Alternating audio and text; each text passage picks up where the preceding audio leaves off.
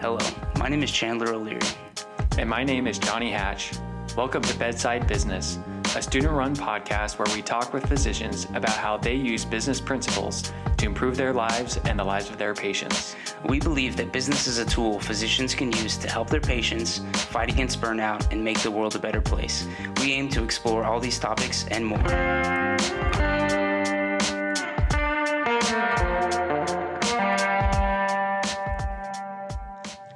Our guest today is Dr. Sarah Dar.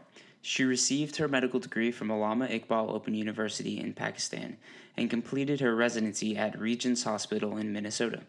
She has an MBA from the University of Massachusetts at Amherst and a master's in health professions education from Johns Hopkins. She is board certified by the American Board of Anti Aging and Regenerative Medicine. Her practice focuses on integrative and functional medicine, incorporating diet and lifestyle into health and anti aging medicine.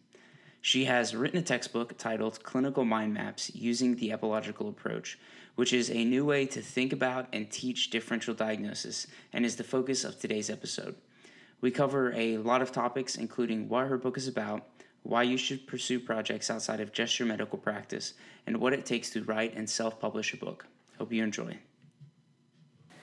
Okay, so we're uh, super excited to have Dr. Dar here with us today. Uh, thank you for joining us. Yeah, thank you. So, to start off, um, I was looking at your website and I noticed that you had a really beautiful quote on there. I want to kind of read that and then kind of see what your opinion is on it. So, um, I'll go ahead and read the quote. It says, I believe that the purpose of life is to impart in the vastness of the universe to its fullest potential, and there are countless possibilities to do so. So I don't know if this is uh, just because of quarantine or if this is something that every medical student goes through, but I've been spending a lot of time thinking about the reasons why we do medicine and you know why we go through all this uh, difficulty that is medical school and things like that. And uh, that quote is kind of in line with a lot of the reasoning that I found to be motivating to me personally. Is you know just discovering how the world works and seeing all of these things and learning about them, it's just so inherently enjoyable. And then you couple with that getting to use that knowledge to help other human beings live better lives and help them get to experience the fullness of nature even better. Right. You know, it's it's really beautiful. Would you say that that has been your motivation throughout your career or can you just talk a little bit about that?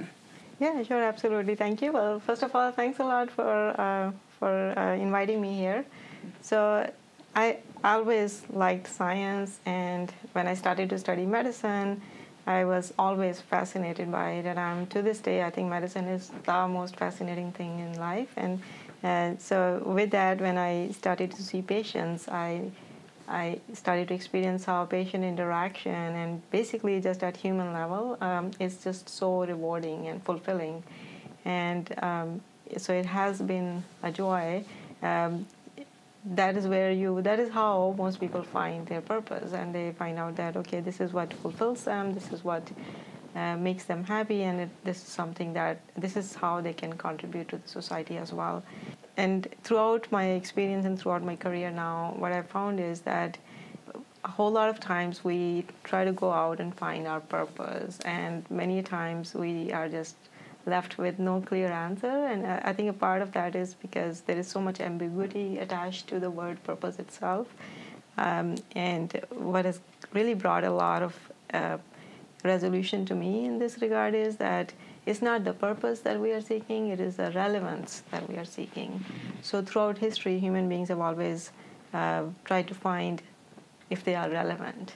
Uh, it's something that no other species does. And we, being humans, we just try to be relevant, and that's what brings us fulfillment.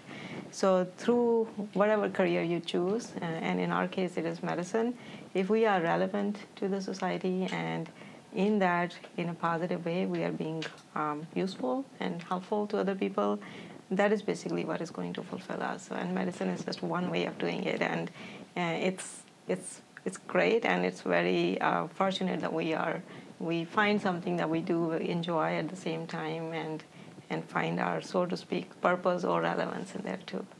Yeah, I, I couldn't agree more. I like that perspective of what brings us purpose is really the real question is what makes us feel relevant relevant right. to right. you know relevance in, in how we affect the lives of those we live around. Right. Um, and like Chandler was saying, you have a medical practice that you're a part of. Um, you've also created resources for medical students like the the mind maps. You have a YouTube channel, a website. Can you tell us a little bit about your journey into these side projects? Why did you start them? Um, how have they made you relevant? Yeah, so uh, I'm always, like I said, I everything I've done so far in my career, in medicine, in my personal life, also I've loved.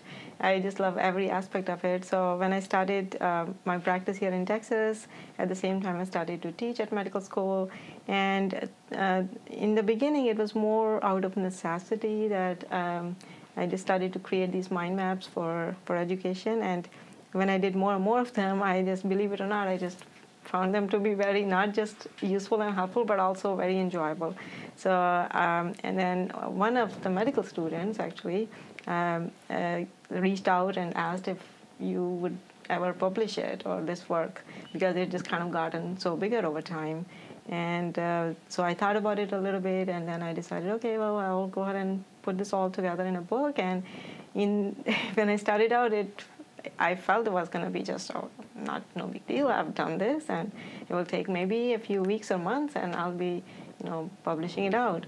But uh, of course, just like any other big task in life, it it took quite some time, more than a year, and finally I was able to put it all together. Uh, the main the main reason for this was to make it available to not just to our medical students here at TCOM, but also um, on a larger scale to other students throughout the country or maybe in the world, and um, uh, and have something available to faculty as well. So the book has three sections, and the first section is about medical education. Uh, so it's more for medical educators, and the second and the third section are uh, sections are for students as well as for the faculty. Yeah. I love that you said that a student was kind of the one that suggested mm-hmm. you first, yeah. um, you know, kind of share those with people.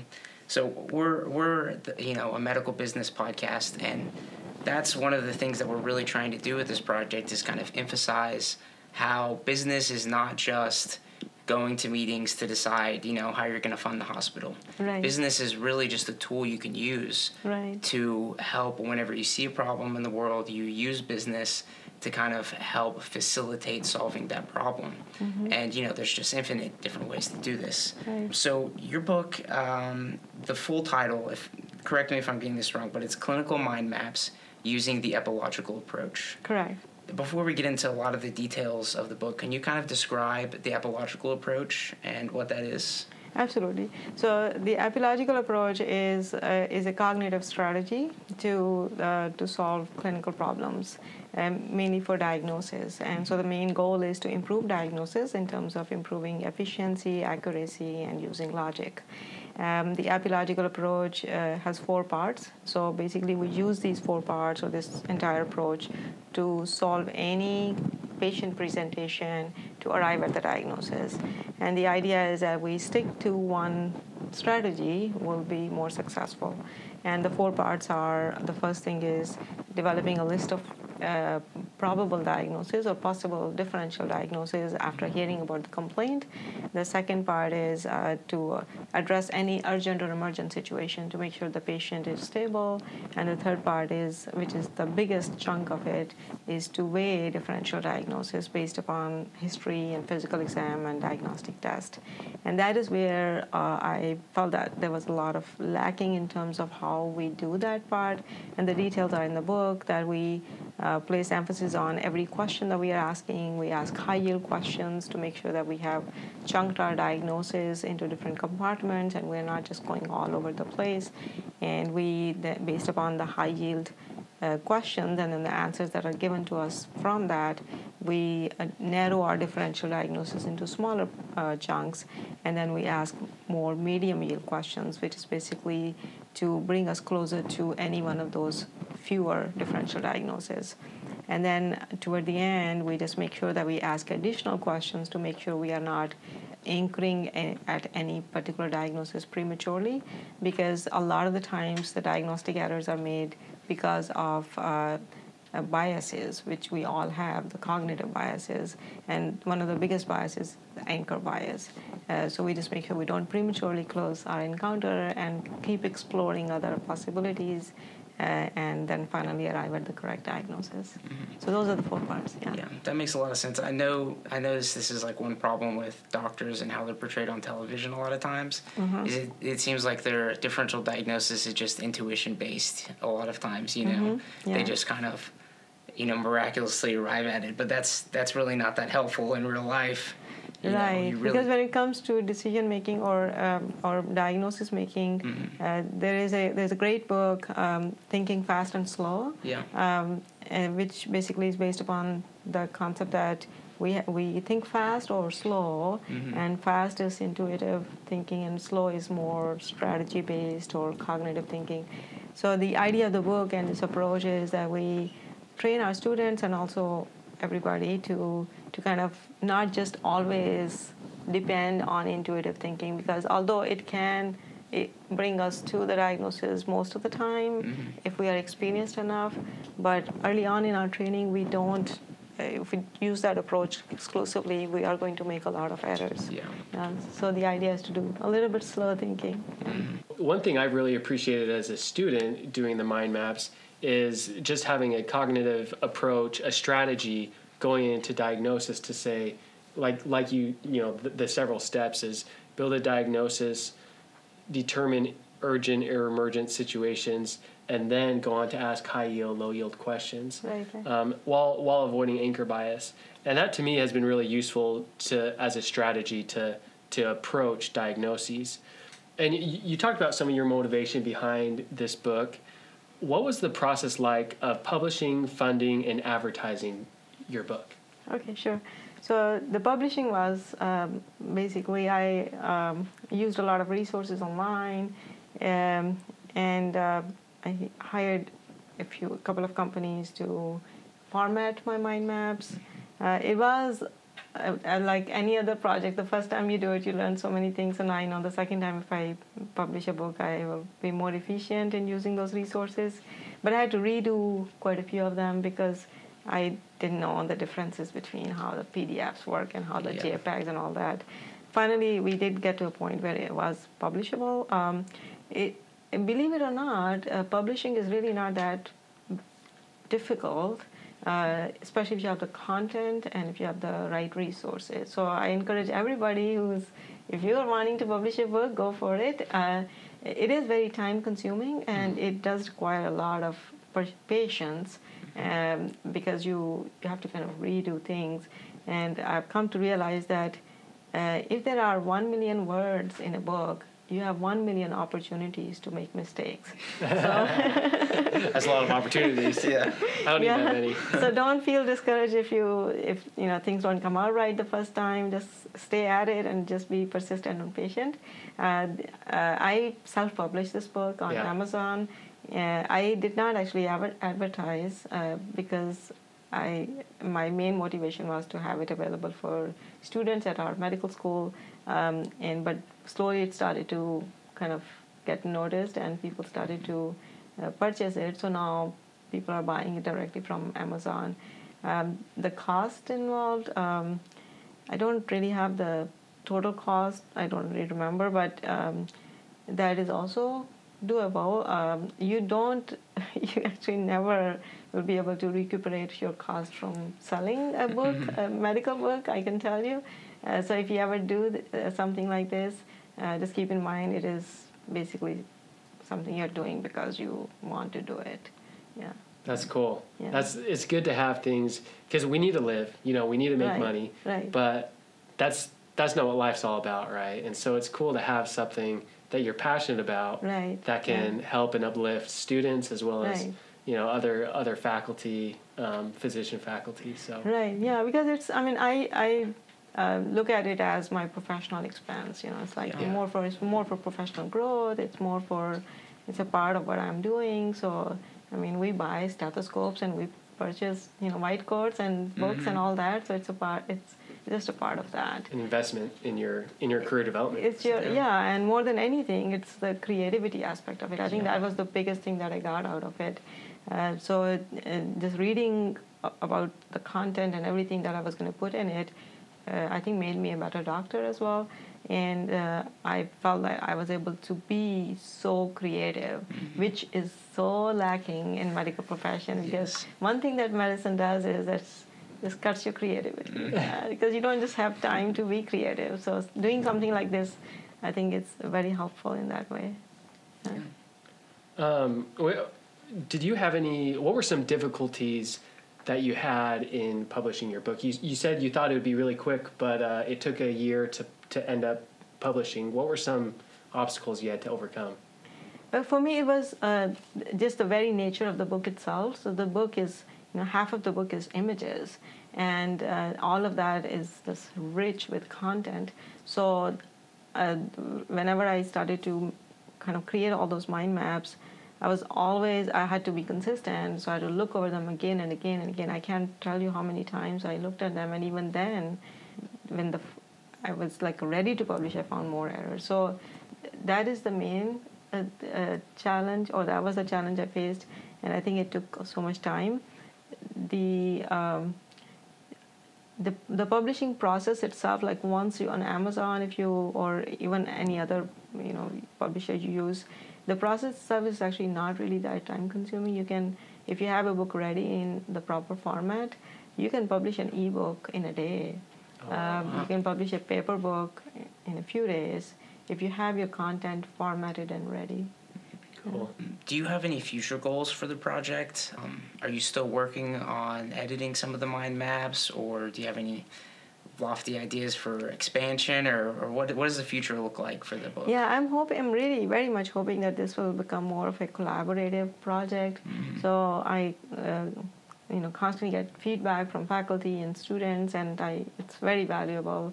Um, and I'm hope, and I'm already taking notes. So I'm hoping that we'll be able to do like a second edition of the book in mm-hmm. future. Mm-hmm. Uh, I'm also hoping that we can create some uh, videos uh, on you know on those mind maps uh, where we can just kind of shoot some case scenarios uh, and uh, have them available on the website. So the clinical mind maps book actually has a website also. Mm-hmm. So I can publish some videos because this way it can be audio, video, learning experience for students. Yeah. yeah. And just for everyone listening, we'll post links to all of um, Dr. Dar's websites, including the clinical mind map and stuff, in the show notes. Okay. So you, you can read those later. Yeah. Um, so you have several degrees. The one most prominent to us is an MD. You're a physician, but you also have your uh, Master's of Business Administration. Right. What inspired you? Why did you ch- choose to pursue an to MBA? Pursue that. So uh, that again was out of more out of necessity.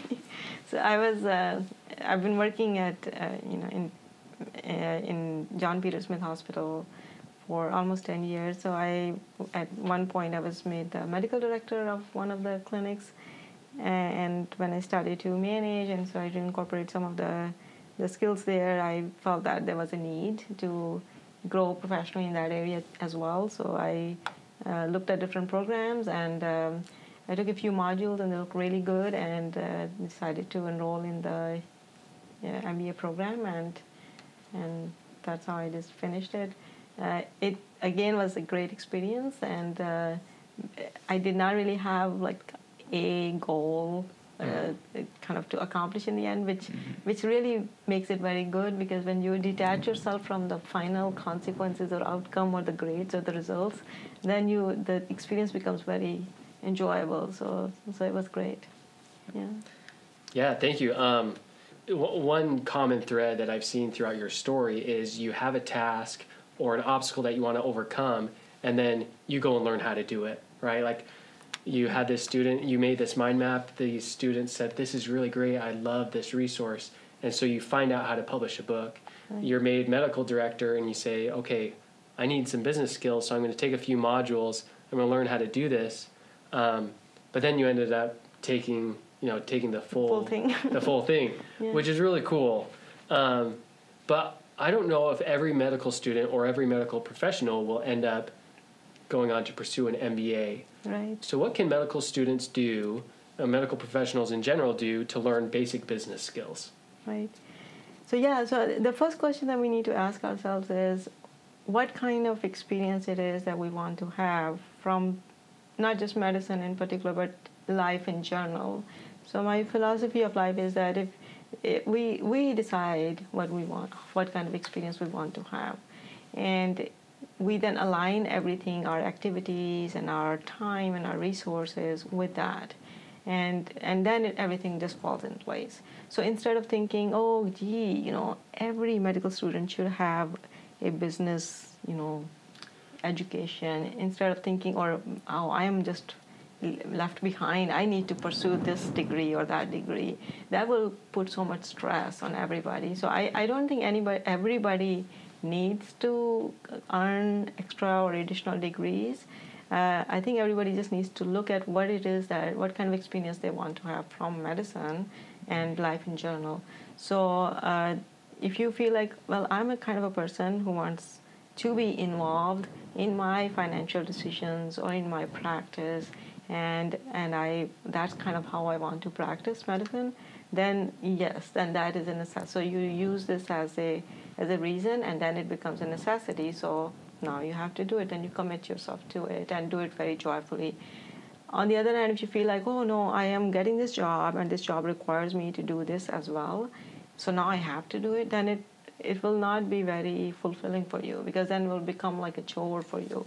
So so first, kind of ask yourself why what what type of experience you want to have now if you if if i am a doctor for example and i love seeing patients all day every day i don't want to i really don't enjoy spending time on spreadsheets or yeah.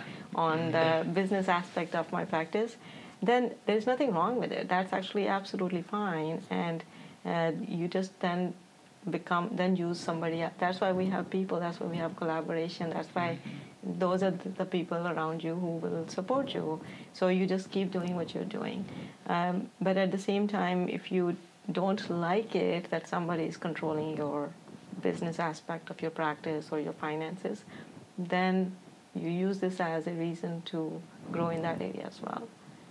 Great, thank you. Mm-hmm. Yeah, um, I think that is an interesting thing about the way that the American system's kind of organized is that you know, it's got pluses and minuses, but everyone kind of does their own little thing and it just, you know, separates and no two doctors are doing the exact same thing or have the exact same career path. So, for our final question, what do you see um, for any changes in medical a- education going forward? Um, do you think that there's going to be any big shifts happening with technology or really anything? This is a super broad question. Right, absolutely. Yeah. So, I think one thing that this pandemic has brought is is an opportunity um, to discover ourselves and maybe reinvent in many different areas. Um, so, if just imagine if this pandemic had occurred 20 years ago, before the age of Google, yeah. Um, who would have Zoom and who would have mm-hmm. who would have all these uh, Microsoft Teams and everything else, right? So, we wouldn't be able to do so many things that we are able to do now. And with this, I think the the future of medicine and the future of education has changed forever, I would say. Uh, not just in education, but also in medicine. Mm-hmm. Um, the telemedicine is growing exponentially. Um, the education is now so different today that you wouldn't be able to recognize it if you just came to this earth today and you were just placed at a different time. Yeah. Um, so that brings us an opportunity to grow and uh, uh, one of the things that will help a lot would be collaboration. So we all know that uh, no matter how strong the technology is and no matter how much content we have and how well educated we are about everything, if we are not able to collaborate, we will not be able to move forward. Um, medical education in the past was basically just compartmentalized mm-hmm. into books and libraries and specialties and and modules, and so everybody just have to go through the same system. But now, with the ever expanding knowledge that's out there and, and accessible to everyone, I think there's more and more opportunity for collaboration, crowdsourcing, and uh, uh, and then applying that with in the form of hands-on experience. So those are the things that will become actually more and more necessary in, in the field of medical education. Well, Dr. Dar, thank you so much for talking with us today. Um, is there any closing thoughts you wanted to add? Oh, I think I'm I'm grateful to be here, and uh, uh, when I look at the uh, generation today, which is now like, uh, I feel like this is like the future of everything, and uh, it's not just. It's, it's not it's challenging in some ways but it's just so exciting as well at the same time because there is just so much opportunity and and I have great hopes that uh, people will do great Yeah. Thank you. Great. thank, thank you. you. thank you so much Yeah.